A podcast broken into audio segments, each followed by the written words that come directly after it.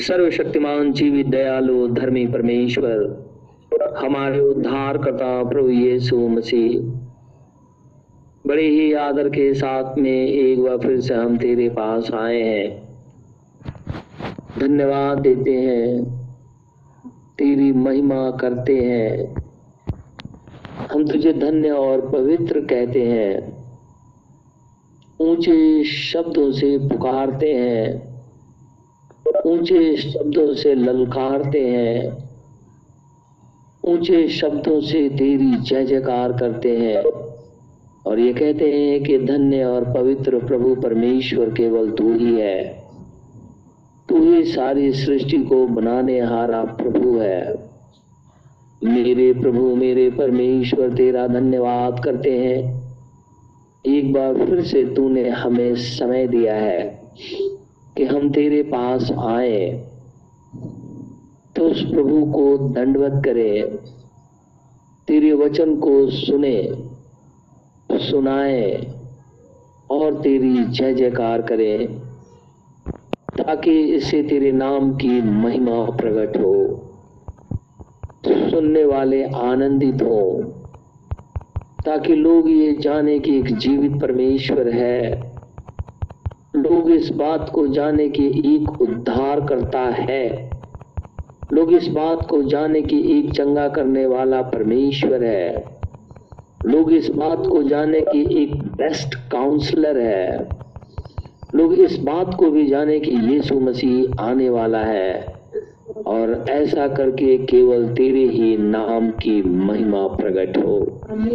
मेरे खुदाया, तेरा धन्यवाद हो। मेरे प्रभु, मेरे परमेश्वर, तेरा धन्यवाद हो। मेरे मुक्ति दाता, तेरा धन्यवाद हो। जीवन के कर्ता, तेरा धन्यवाद हो। सारी सृष्टि को बनाने वाला परमेश्वर, तेरा धन्यवाद हो। तेरी स्तुति हमेशा तक बनी रहे। हे सेनाओं के हवा परमेश्वर, तेरा धन्यवाद हो। अब्राहम, इसहाक और याकूब के परमेश्वर, तेरा धन्यवाद हो। इज़राइल के खुदावंद, खुदा, तेरा धन्यवाद हो। हमारे उद्धार करता प्रभु यीशु मसीह के सामर्थ्य नाम में तेरा धन्यवाद हो। क्योंकि तू ही पवित्र, अति पवित्र प्रभु, परमेश्वर है। तेरी महिमा हमेशा तक बनी रहे। प्रार्थना अपने उद्धार करता प्रभु यीशु मसीह के नाम से माँगता हूँ, इसे इसी घड़ी पूरा कर। Amini Amini. Praise the Lord आइए हम परमेश्वर के वचन से निकालेंगे। प्रकाशित वाक्य की पुस्तक उसका तीसरा अध्याय। प्रकाशित वाक्य की पुस्तक, उसका तीसरा अध्याय। और चौदह पद से लेकर के बाईस पद तक मैं आपके सामने पढ़ूँगा। प्रकाशित वाक्य की पुस्तक, तीसरा अध्याय। और चौदह पद से लेकर के बाईस पद तक मैं पढ़ूँगा। लौदिकिया की कलिसिया के दूत को यह लिख, जो आमिन और विश्वास योग्य और सच्चा गवाह है और परमेश्वर की सृष्टि का मूल कारण है, वो ये कहता है कि मैं तेरे कामों को जानता हूँ कि तू ना तो ठंडा है और ना गर्म। भला होता कि तू ठंडा या गर्म होता। इसलिए कि तू गुनगुना है और ना ठंडा है और ना गर्म। मैं तुझे अपने मुँह में से उगलने पर हूँ। तू कहता है कि मैं धनी हूँ और धनवान हो गया हूँ और मुझे किसी वस्तु की घटी नहीं। और यह नहीं जानता कि तू अभागा और तुच्छ और कंगाल और अंधा और नंगा है। इसीलिए मैं तुझे सम्मति देता हूँ कि आग में ताया हुआ सोना मुझसे मोल ले, कि तू धनी हो जाए और श्वेत वस्त्र ले ले, कि पहनकर तुझे अपने नंगेपन की लज्जा ना हो और अपनी आँखों में लगाने के लिए सुरमा ले, कि तू देखने लगे। मैं जिन जिन से प्रेम करता हूँ, उन सबको उलाना और ताड़ना देता हूँ। इसलिए सर गर्म हो और मन फिरा। देख, मैं द्वार पे खड़ा हुआ खटखटाता हूँ। यदि कोई मेरा शब्द सुनकर द्वार खोलेगा तो मैं उसके पास भीतर आकर उसके साथ भोजन करूँगा, और वह मेरे साथ। जो जय पाए, मैं उसे अपने साथ अपने सिंहासन पे बैठाऊँगा। जैसे मैं भी जय पाकर अपने पिता के साथ उसके सिंहासन पे बैठ गया। जिसके कान हो वो सुन ले कि आत्मा कलिसियाओं से क्या कहता है। परमेश्वर के इस वचन के पढ़े और सुने जाने पे आशीष हो। आमिन। हम प्रभु का आज फिर से बहुत शुक्रगुजार हैं कि खुदा ने आज फिर से हमें मौका दिया कि हम प्रभु यीशु मसीह की उपस्थिति में बैठे। प्रभु का धन्यवाद करें कि उसने हमें एक समय दिया, एक मौका दिया कि हम उसके संग बैठे। तो उसके वचन को सुने और उसकी बड़ाई करें। हम पिछले कई दिनों से चर्च एज के विषय में अध्ययन कर रहे हैं। हमने सबसे पहले प्रकाशित वाक्य एक अध्याय के विषय में अध्ययन किया, क्योंकि ये यीशु मसीह का प्रकाशन है। यीशु मसीह कौन है? ये स्वयं यीशु मसीह ही बता रहा है।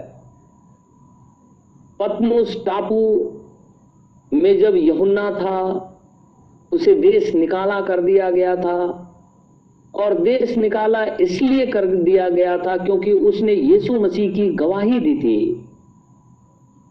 इसीलिए उसे देश निकाला कर दिया गया था।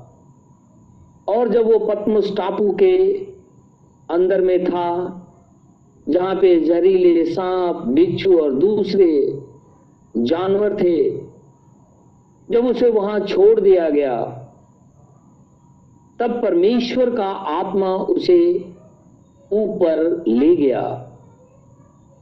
यमुना कहता है कि मैं यीशु मसीह की गवाही के कारण, प्रकाशित वाक्य एक, मुझे पद्मस टापू में भेजा गया।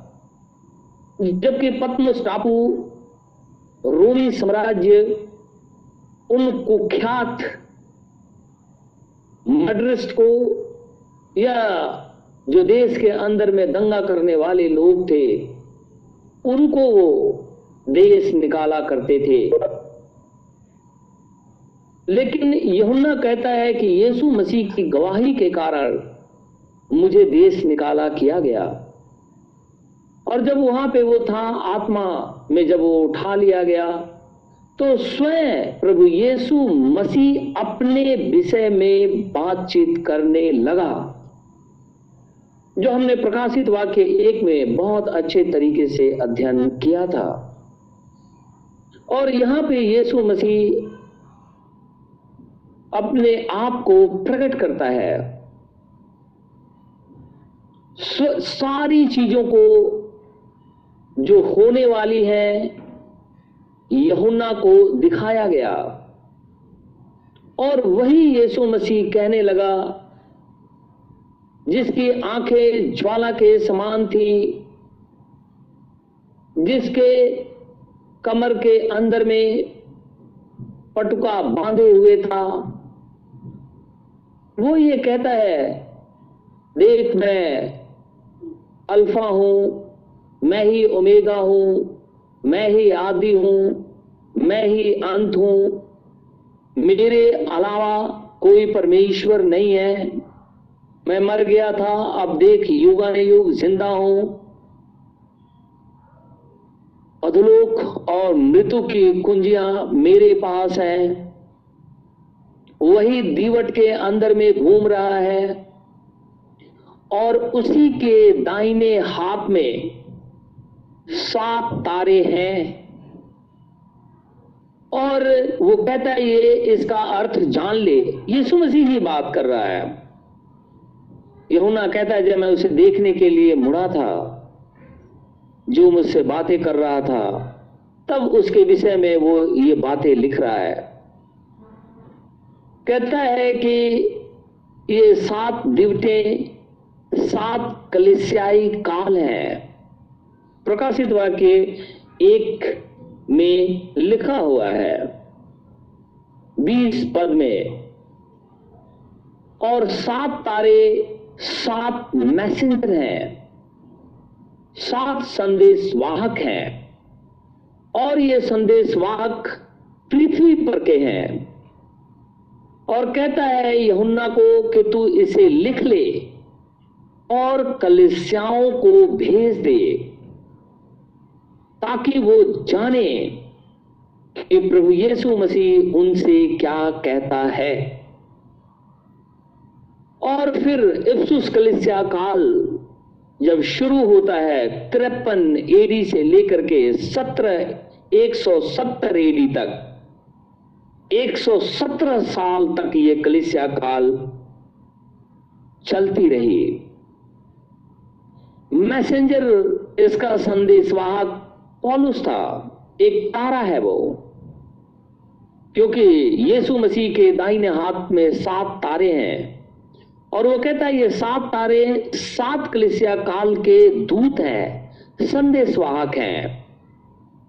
पॉलुस एक तारा है, एक संदेशवाहक है। और उसने खुदा का वचन सुनाया। इफ्सुस का अर्थ होता है लेट्स गो एंड रिलैक्स उसके बाद हमने स्मुरना कलिसिया काल के विषय में देखा। ये कलिसिया काल 170 एडी से लेकर के 312 एडी तक चली। 142 साल तक। और इस कलिसिया काल का संदेश वाहक था इरेनियस। स्मुरना का अर्थ होता है बिटरनेस और, इरेनियस ने प्रभु यीशु मसीह के विषय में ही संदेश दिया। उसके बाद में पिरगमन, कलिसिया काल शुरू हुआ। ये 312 ईस्वी से लेकर के 606 ईस्वी तक ये कलिसिया चली। अर्थात दो सौ चौरानबे साल तक ये कलिसिया बनी रही। इस इतने साल ये कलिसिया का पीरियड है।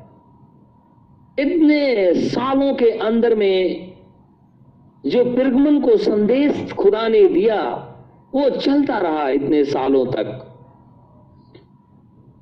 और इसका संदेशवाहक सेंट मार्टिन था। इसी काल के अंदर में निशन काउंसिल स्थापित हुई। उस सभा के अंदर में एक व्यक्ति को चुना गया, जो चर्च के ऊपर में अधिपति हो गया। और वो पोप कहलाया।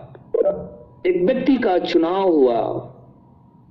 और वहाँ से सब कुछ अंधकार में धीरे धीरे दिखाई देने लगा। क्योंकि निकोलेटिन स्प्रिट जो चर्च को अपने कब्जे में ले लेना चाहती थी। कब्जे में लेने का अर्थ यह नहीं कि जाकर के छीन लेना। उस बिल्डिंग को ले लेना। कब्जे में लेने का अर्थ है अपनी शिक्षाओं को चर्च के अंदर में प्रिवेल करना, करवाना और वही शिक्षा का प्रचार करना। दूसरी शिक्षा का बाइबल का प्रचार करना नहीं। इस बाइबल में से जो उनके लायक, जो उन्हें अच्छा लगता है, जिसकी वजह से वो ये सोचते हैं कि हमें आदर और सम्मान मिलेगा। वही चीज़ कलिसिया के नींव के अंदर में ढाल दी गई। और वही चर्च के अंदर में प्रचारा जाने लगा। एक क्रीड जिसे बोलते हैं। जिसे बोलते हैं मनुष्य की शिक्षा। उसे धर्मोपदेश करके सिखाया जाने लगा। वो इसी काल से शुरू हुआ। काफ़ी तेज़ी से। और इसीलिए परमेश्वर कहने लगा, शैतान का सिंहासन यहाँ पे है, इस कलिसिया के अंदर में। प्रगमन का अर्थ होता है मैरिट इसमें मसीहत ने क्रिश्चनिटी ने स्टेट से मैरिज कर लिया। जितने भी पगान चीज़ें थी, वो चर्च के अंदर में स्थापित हो गई। अब लोग यीशु मसीह पे भी विश्वास करते थे और दूसरी चीज़ों को भी उतना ही मान्यता देते थे।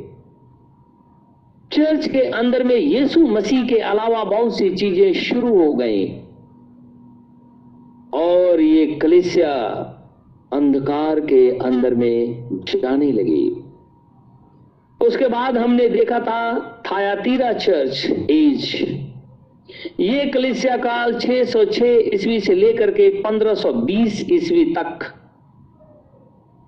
अर्थात 900 साल तक ये कलिसिया चलती रही। कलिसिया चलने का अर्थ, एक कलिसिया का पीरियड है जिसके अंदर में एक ही मैसेज को प्रचारा जाने लगा था। परमेश्वर के मूल वचन से लोग बाहर निकल गए। सारे कल्ट चर्च के अंदर में आ गए। सारी चीज़ें जो बाहर की थी, जो देवी देवताओं के सामने की जाती थी, वो सब चर्च के अंदर में स्थापित हो गई। उसके बाद में हमने सर्दिस की कलिसिया को देखा था। सर्दिस की कलिसिया काल सॉरी। थायातीरा की कलिसिया का अर्थ होता है टू बी लैक्स्ड लूज या हैजी। लोग ढीले पड़ गए, सुस्त हो गए। सब कुछ बर्बादी की हालत में आने लगा। उसके बाद सर्दिस की कलिसिया काल शुरू हुई 1520 ईस्वी से लेकर के 1750 ईस्वी तक 230 साल तक ये कलिसिया चलती रही। इस कलिसिया का संदेशवाहक जो तारा था, जो दूत था, वो मार्टिन लूथर था। सर्विस का जो अर्थ होता है टू स्कैक्ट वंस या डेट उसके बाद हमने फिलाडेल्फिया की कलिसिया, जो छठी कलिसिया काल है, उसको हमने देखा। ये कलिसिया काल 1750 ईस्वी से लेकर के 1906 ईस्वी तक चलती रही। और इस कलिसिया का जो तारा था, दूत था वो जॉन वैसली थे। और फिलाडेल्फिया, कलिसिया जो है, उसका अर्थ ब्रदरली लव है। और ये कलिसिया काल 156 ईस्वी तक चलती रही। इसी काल के अंदर में, हम जानते हैं, हमारा देश गुलाम था।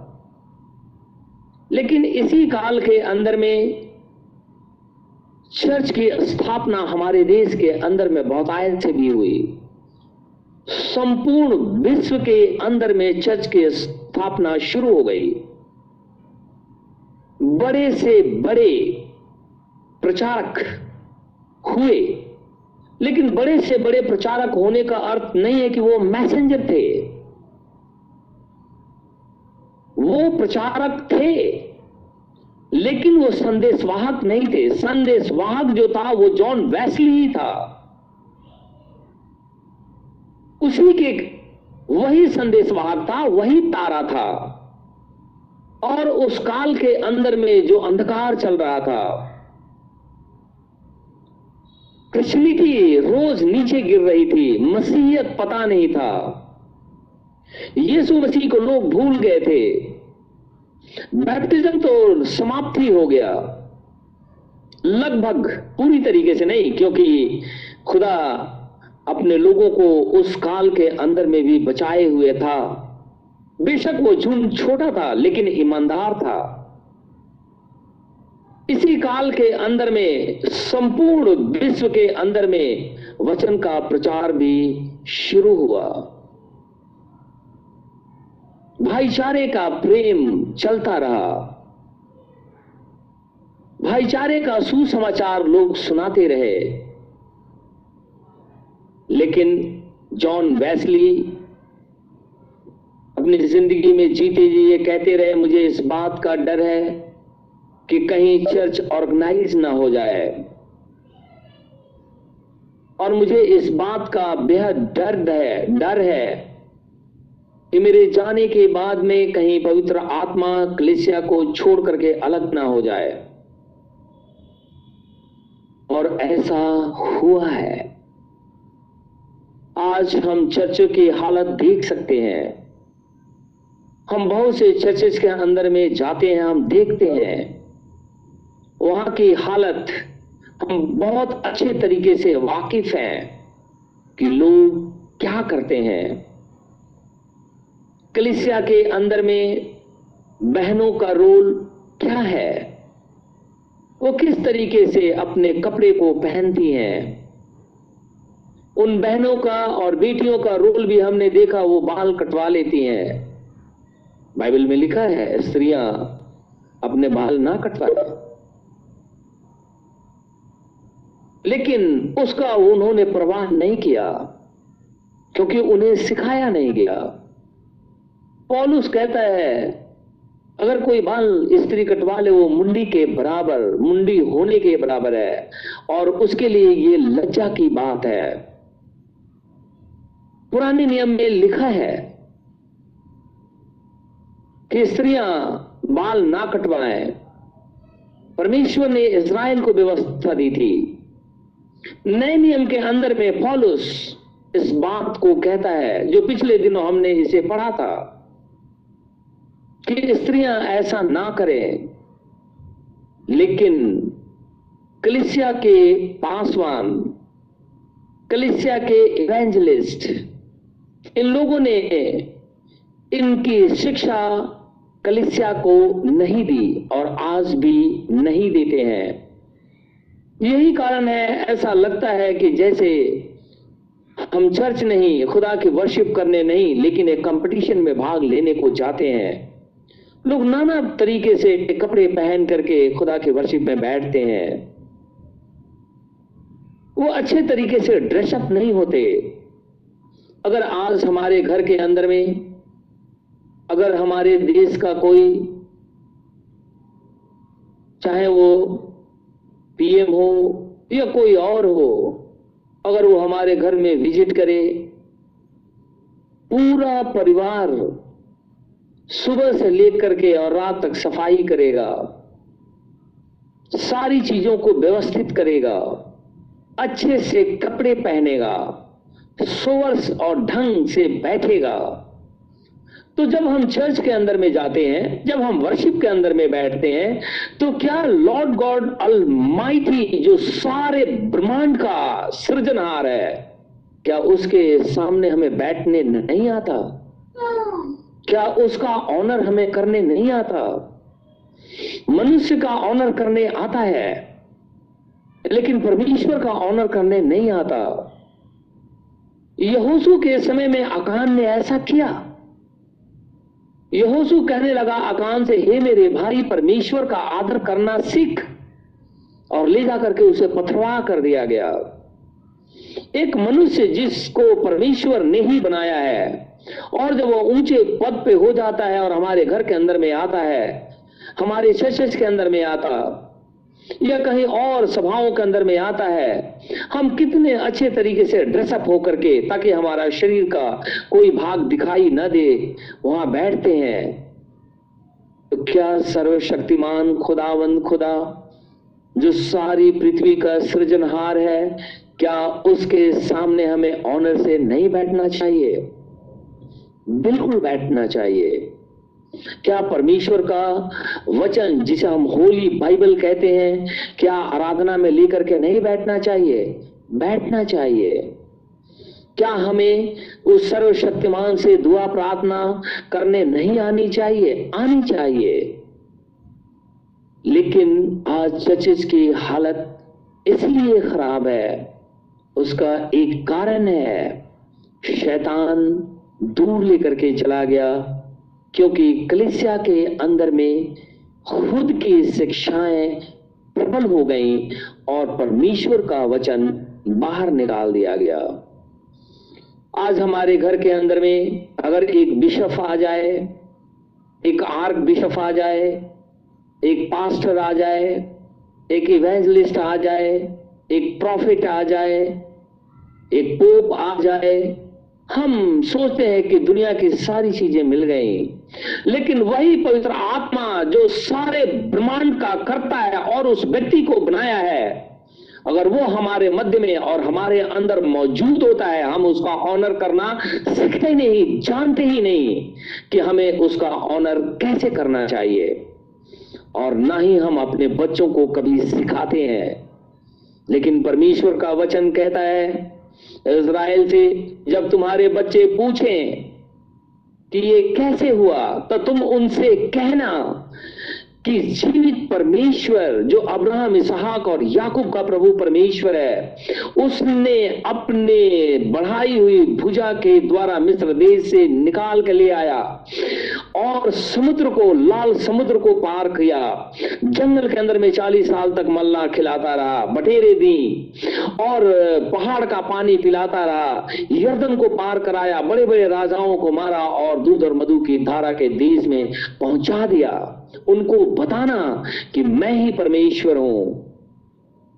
हमारे आज घर के लोग, पेरेंट्स, क्या कभी इसकी शिक्षा देते हैं? क्या खुदा का ऑनर करना सिखाते हैं? अगर नहीं तो वो किसका ऑनर करना जानते हैं? जब हम प्रभु का ऑनर करना नहीं जानते तो किसका ऑनर करना जानते हैं?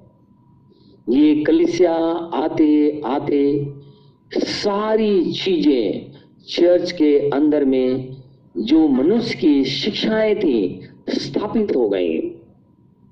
लौदिकिया कलिसिया काल 1906 से शुरू होता है और आज तक बना हुआ है।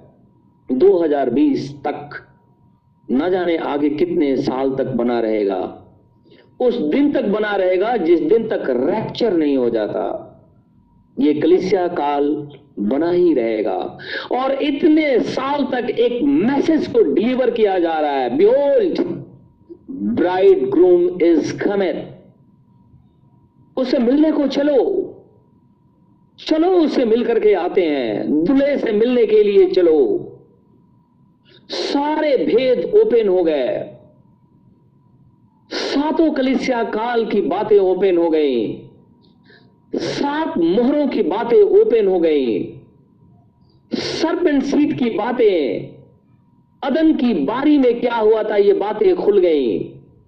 लोगों को पैर धोना चाहिए कि नहीं धोना चाहिए, होली के महीने के समय में ये खुल गई। यीशु मसीह की आज्ञा। सारी बातें इस काल में चलने लगी, क्योंकि भेद खुल गया है। इसीलिए कलिसिया काल 1906 से शुरू होता है और आज तक बना हुआ है। एक संदेश सुनाया जा रहा है। यीशु मसीह आ रहा है। अपने आप को तैयार कर लो। और इस काल का जो संदेश वाहक है, वो है विलियम मैरियन ब्रैनम और लोदिकिया कलिसिया का जो अर्थ होता है, वो पीपल्स राइट लोगों का अधिकार। इस कलिसिया का ही ऐसा अर्थ है। लोग अपने अधिकार को जताते हैं। और ये कलिसिया काल के अंदर आते आते आज आप चर्चित की हालत अपनी आँखों से देख सकते हैं। मसीहत को आप अपनी आँखों से देख सकते हैं। वचन को आप अपनी आँखों से देख और सुन भी सकते हैं। आप चर्चित की सारी स्थिति को देख सकते हैं। आप चर्चेज के अंदर में जितने भी डिनोमिनेशन है ऑर्गेनाइजेशन है, उन सब की स्थिति को आप देख सकते हैं। बिलीवर्स ग्रुप की स्थिति को देख सकते हैं। फॉल्स टीचर को देख सकते हैं। फॉल्स प्रॉफिट को देख सकते हैं। फॉल्स इवेंजलिस्ट को देख सकते हैं। धन मांगने वाले को देख सकते हैं। सारी गंदगी को आप देख सकते हैं इस काल में और अपनी आँखों से देख सकते हैं। ये पीपल्स राइट है। वो कहते हैं कि हमारा अधिकार है। जैसे ही वचन का प्रचार करते और दुआ कर देते, उसके बाद में स्क्रीन पे आजकल क्योंकि कॉन्फ्रेंसिंग से प्रार्थना होती है स्क्रीन पे तुरंत आ जाता है, ये आईएफएस कोड है और ये बैंक का नाम है। यहाँ भेज दीजिए खुदा के प्रचार के लिए। परमेश्वर कहता है, जिसको मैं बुलाऊँगा, केवल वही मेरे पास आएँगे। आप पैसे से किसी को परमेश्वर के पास नहीं ला सकते हैं। अगर उसे लेकर के आते हैं तो कल्ट के अधीन में लेकर के आते हैं। लेकिन अगर राइट वे में उसको पवित्र आत्मा के द्वारा सुसमाचार सुनाया जाए, वो उसी ज़रिए सारी चीज़ों को छोड़ करके यीशु मसीह को ग्रहण कर लेगा। कल्ट से निकलने में बहुत तकलीफ़ होती है, क्योंकि शैतान फाइट कर रहा है।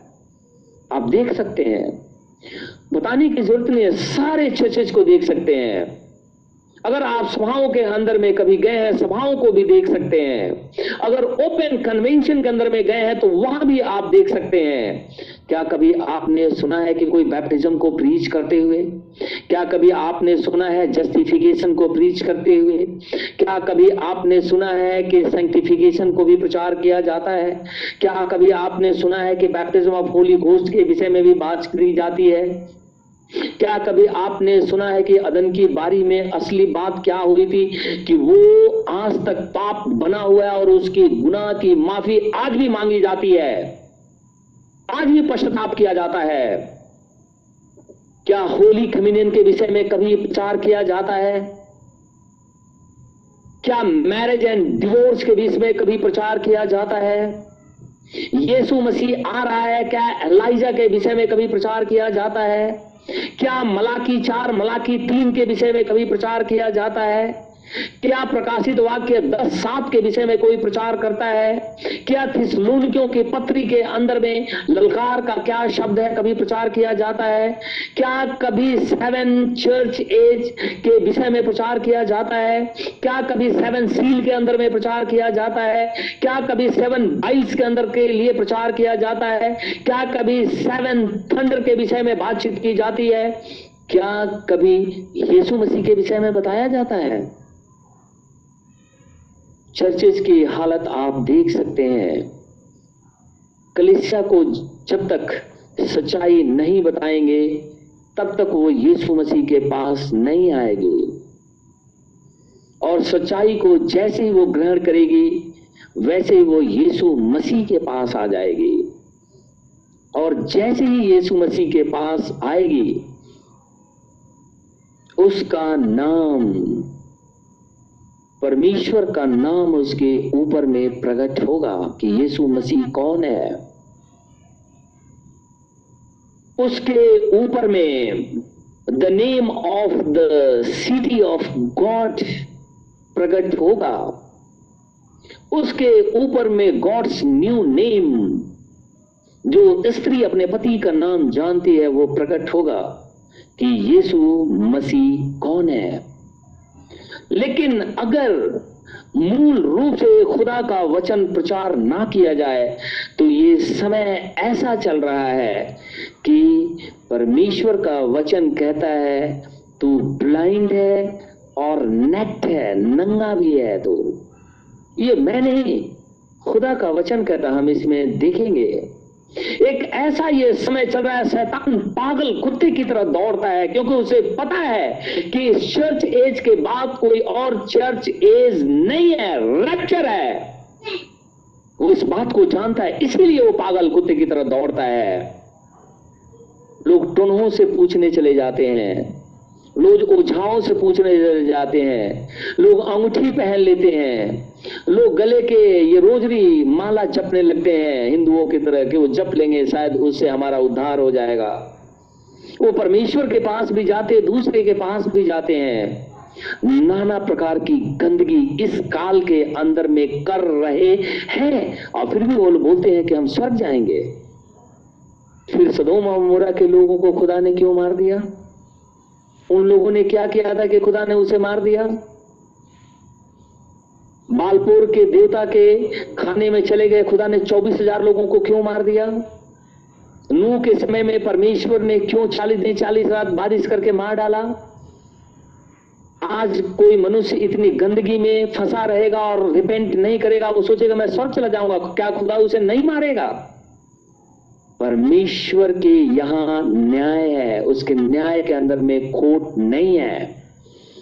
आप और मैं और जितने भी भाई और बहन इस बात को सुन रहे हैं, वो गांठ बाँध लें। ईसाई फैमिली में जन्म लेने से साल्वेशन नहीं है। कभी भी नहीं है। ये भूल जाएँ। शैतान ये शिक्षा दे दिया है कि हम मसीही परिवार में जन्मे हैं, इसलिए हमारा उद्धार हो गया है। नहीं लेवी का बच्चा, लेवी महायाजक था शामुल के समय में। परमेश्वर ने लेवी के बच्चे को नकार दिया कि वो महायाजक ना बने। परमेश्वर ने मना कर दिया और शामुल को लेकर के आ गया। ये वही परमेश्वर है। उसके न्याय में खोट नहीं है। इसलिए ये ना समझे कि महायाजा का बेटा है तो महायाजक आप हो जाएँगे। लेवी का बेटा है तो आप लेवी हो जाएँगे। मसीही जगत घर में पैदा हुआ है तो आपका साल्वेशन हो जाएगा। नेवर हो ही नहीं सकता कभी भी। यह असंभव है। जब तक कि हम रिपेंट नहीं कर लेते। अगर हम रिपेंट कर लेंगे, आप रोड पे भी बैठे हुए हैं, आपके पास खाने को नहीं है, इसके बाद भी आपका साल्वेशन हो जाएगा, अगर यीशु मसीह को ग्रहण कर लेंगे। ये चर्चेज की हालत आप इस काल के अंदर में देख सकते हैं। लोग पास्टर के लिए लड़ते रहते हैं और खड़ा होकर के सुसमाचार भी सुनाने लगते हैं। संभव नहीं है। परमेश्वर का वचन ऐसा नहीं कहता है, कभी भी नहीं कहता। कभी भी ऐसा नहीं कहता है।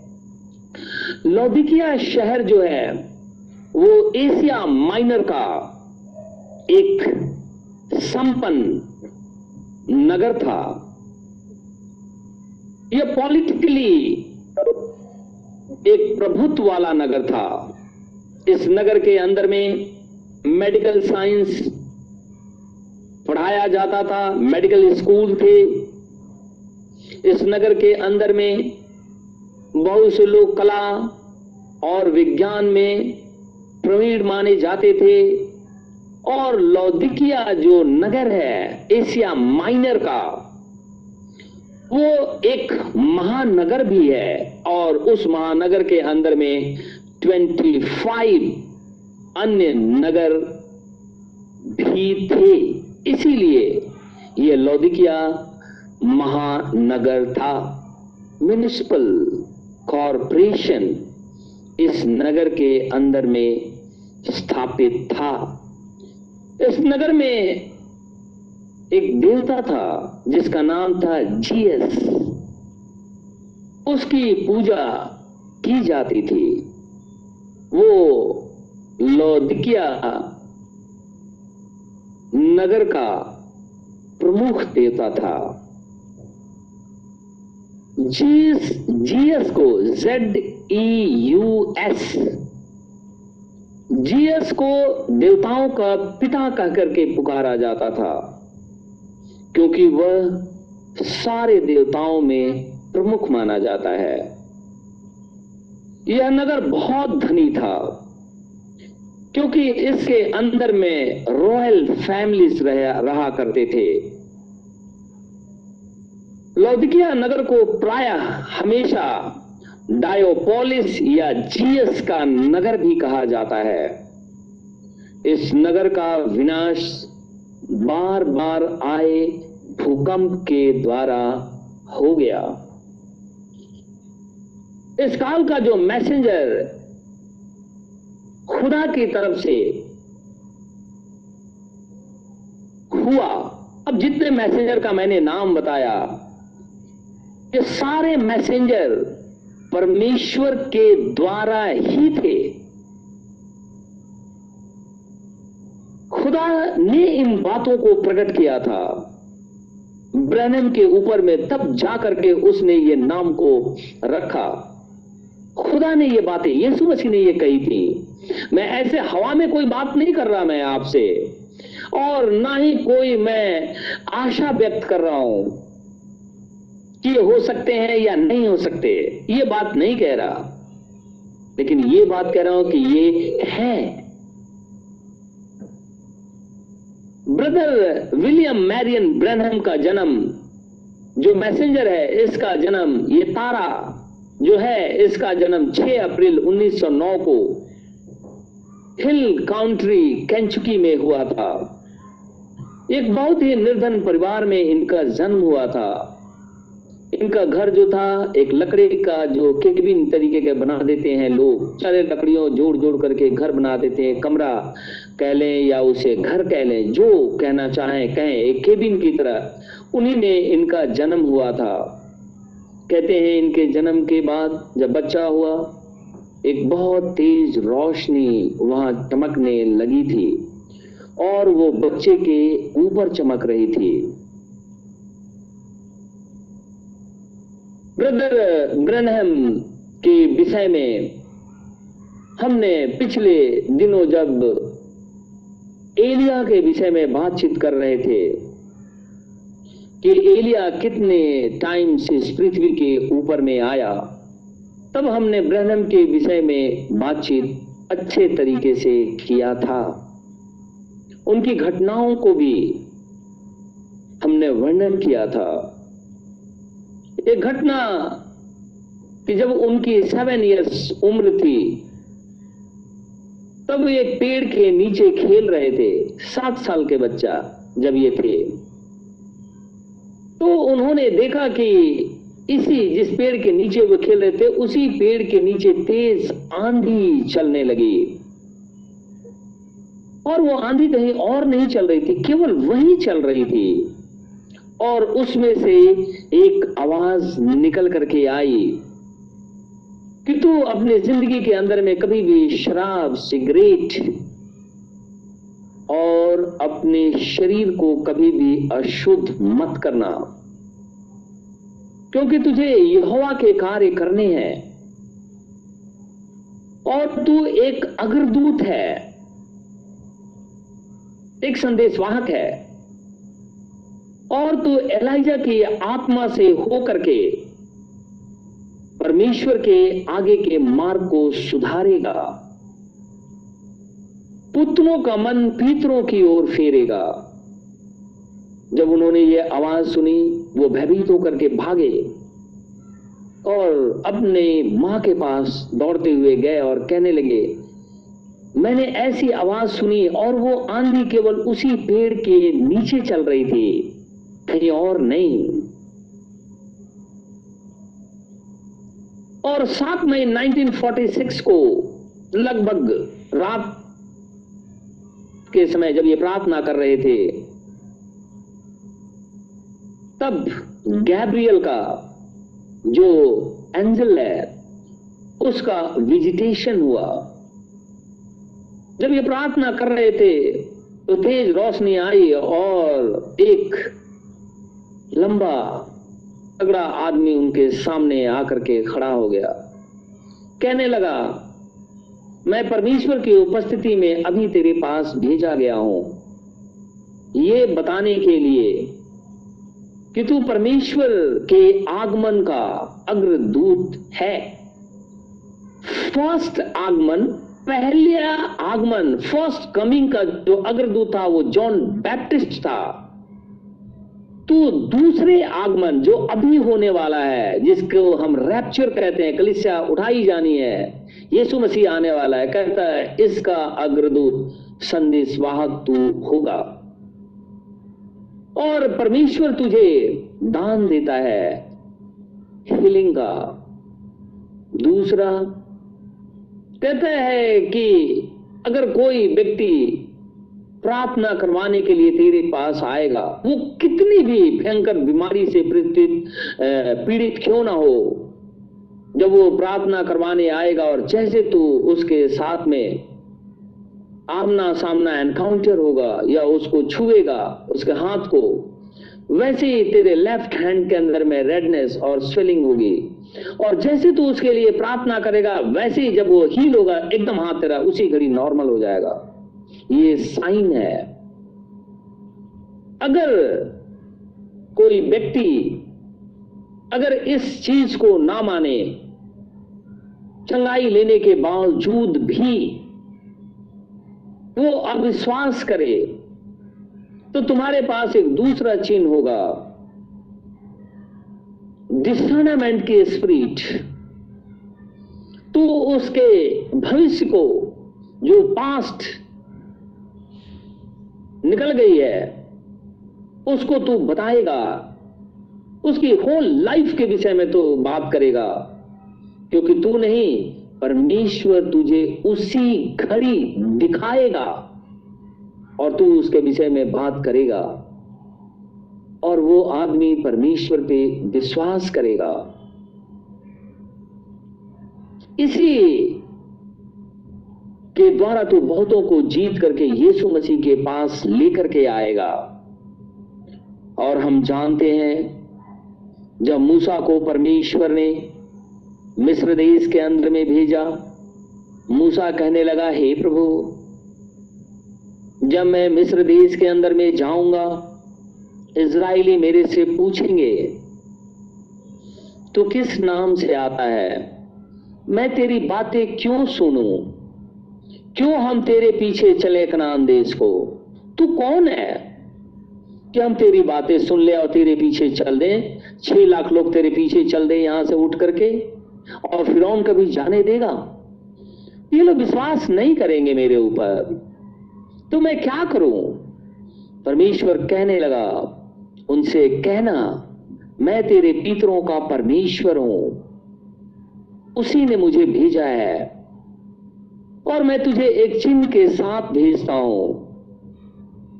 चिन्ह है तेरे हाथ में, ये क्या है? उसने बोला, लाठी है। बोला, इसे ज़मीन पे फेंक दे। उसने ज़मीन पर फेंक दिया। जैसे उसने ज़मीन पे फेंका, वो सांप बन गए। मूसा भागा वहाँ से, उस सांप को देख करके। परमेश्वर ने कहा, इसके पूंछ को पकड़ ले। जैसे उसने पूंछ को पकड़ा, फिर वो तुड़ी मुड़ी लाठी हो गई। परमेश्वर ने कहा, अगर इन बातों का इसराइली विश्वास ना करें, दूसरा चेन दिखाना। अपने हाथ को अपने चेस्ट के ऊपर रख और उसे ढक ले। मूसा ने अपना हाथ अपने चेस्ट के ऊपर रख के ढक लिया। खुदा ने कहा, बाहर निकाल। उसने हाथ बाहर निकाला। उसने देखा कि पूरा हाथ कोट से भर गया है। वो चिल्ला उठा। परमेश्वर ने कहा, डर मत, अपना हाथ फिर से अंदर रख। उसने फिर अपने चेस्ट पे हाथ रखा। बोले डक अब बाहर निकाल। उसने निकाला, देखा, हाथ सोहस हो गया। जैसा था वैसा ही हो गया।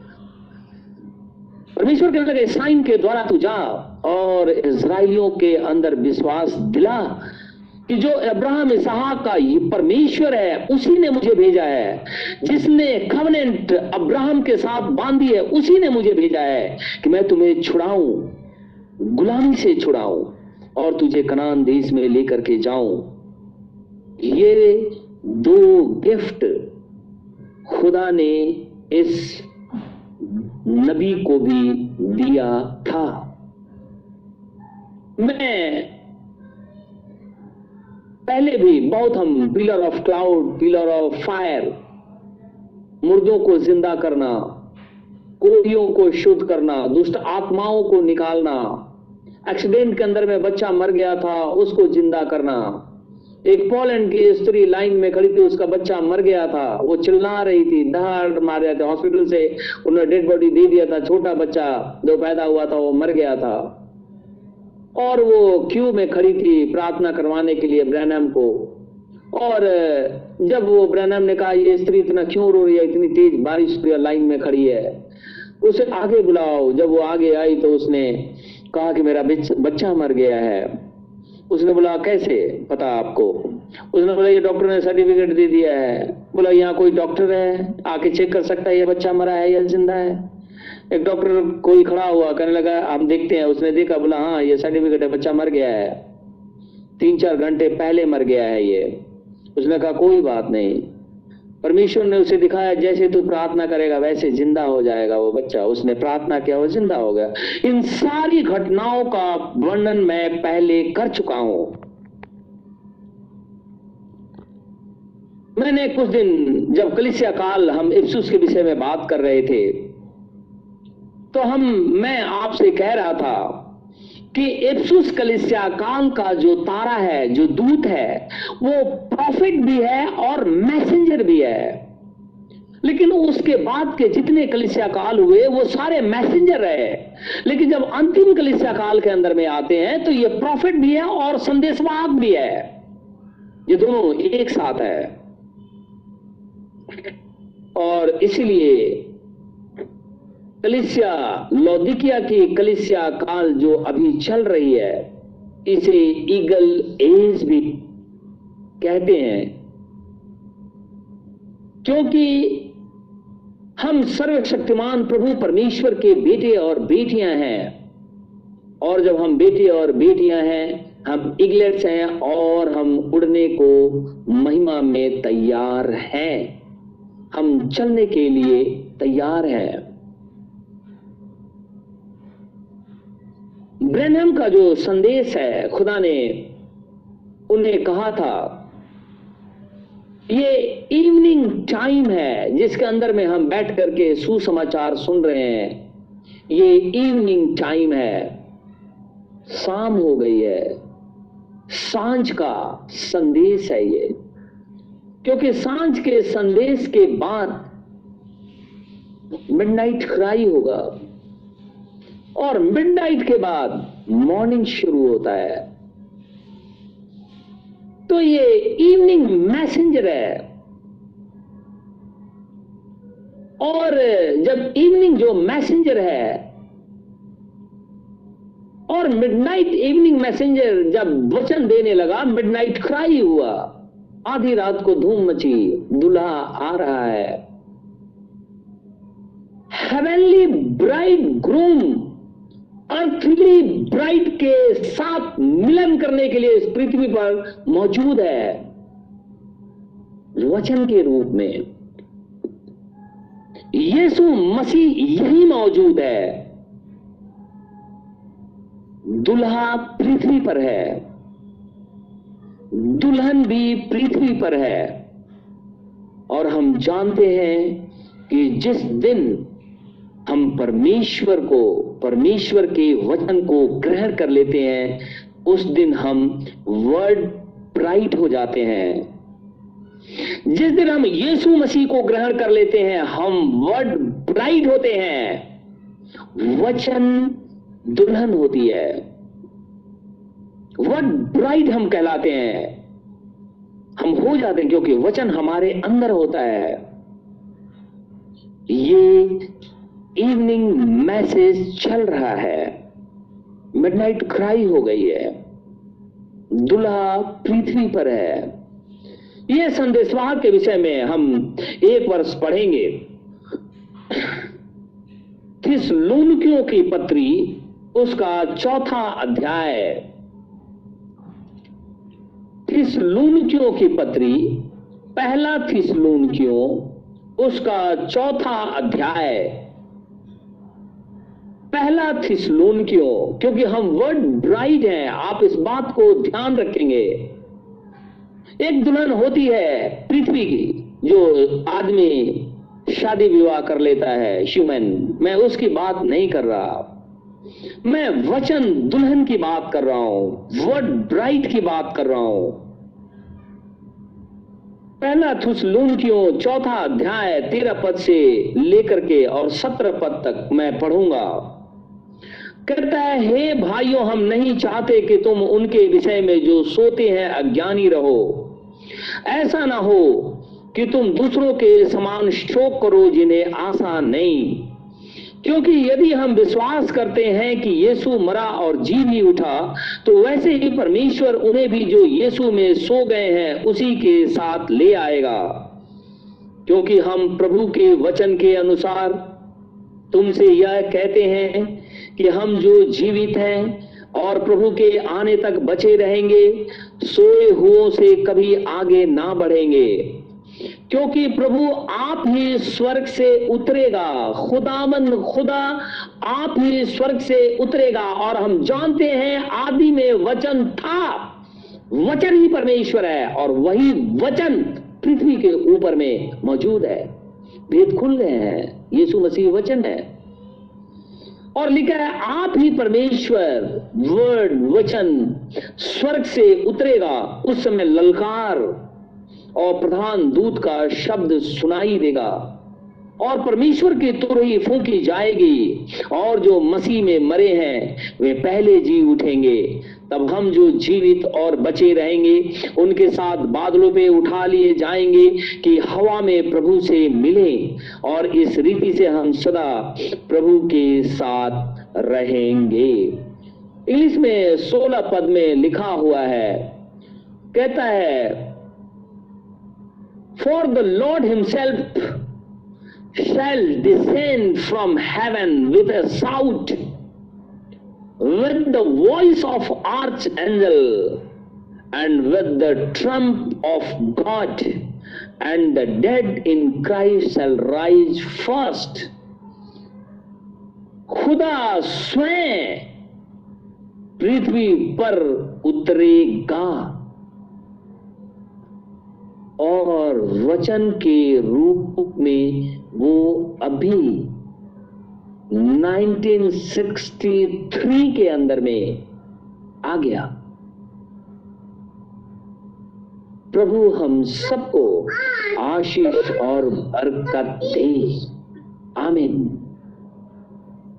आइए हम प्रार्थना में जाएँगे। सर्वशक्तिमान, जीवित, दयालु, धर्मी परमेश्वर हमारे उद्धार करता प्रभु यीशु मसीह, हम तेरा धन्यवाद करते हैं। हम तेरी स्तुति करते हैं। हम तुझे धन्य कहते हैं। हम तुझे पवित्र कहते हैं, क्योंकि धन्य और पवित्र खुदावंद खुदा केवल तू ही है। तेरा नाम मुबारक हो। मेरे प्रभु, मेरे परमेश्वर इस रात्रि में एक बार फिर से विनती और प्रार्थना करता हूँ। जितने भी भाई और बहन इस वचन को सुन रहे हैं या सुनेंगे, मैं चाहता हूँ तो उनसे बातचीत कर। क्योंकि हे प्रभु, ये भेद की बातें हैं और धीरे धीरे तू इसे प्रकट करेगा। मैं चाहता हूँ तू हम सबसे बातचीत कर। दुआ करता हूँ प्रभु, ये कोरोना वायरस जो लोगों को निगलते जा रहा है, खुदा कोई उपाय कर। जितने लोग जो खून खरीदे हैं, जो हॉस्पिटल के अंदर में काम करते हो या कहीं और काम करते हो, या जो तेरी दुल्हन है, जो इज़राइली है इन सबको अपने लहू में छुपाए रख, ताकि ये महामारी छूने ना पाए। हमारे दिल्ली शहर, हमारे देश और प्रभु संपूर्ण पृथ्वी पे रहम कर, ताकि लोग बचाए जाए। मर्ज़ी तेरी पूरी हो। प्रार्थना अपने उद्धार करता प्रभु यीशु मसीह के नाम से माँगता हूँ। इसे इसी घड़ी पूरा कर। आमिन। आमिन आमिन। ऐ हमारे बाप, तू जो स्वर्ग में है, तेरा नाम पाक माना जाए, तेरी बादशाहत आए। तेरी मर्ज़ी जैसे स्वर्ग में पूरी होती है, ज़मीन पर भी हो। हमारे रोज की रोटी आज हमें दे। जिस प्रकार हम कसूरवारों को माफ़ करते हैं, तू भी मेरे कसूरों को माफ़ कर। हमें अजमाइश में न पड़ने दे। परंतु बुराई से बचा, क्योंकि बादशाह कुदरत और जलाल हमेशा तेरे हैं। आमिन।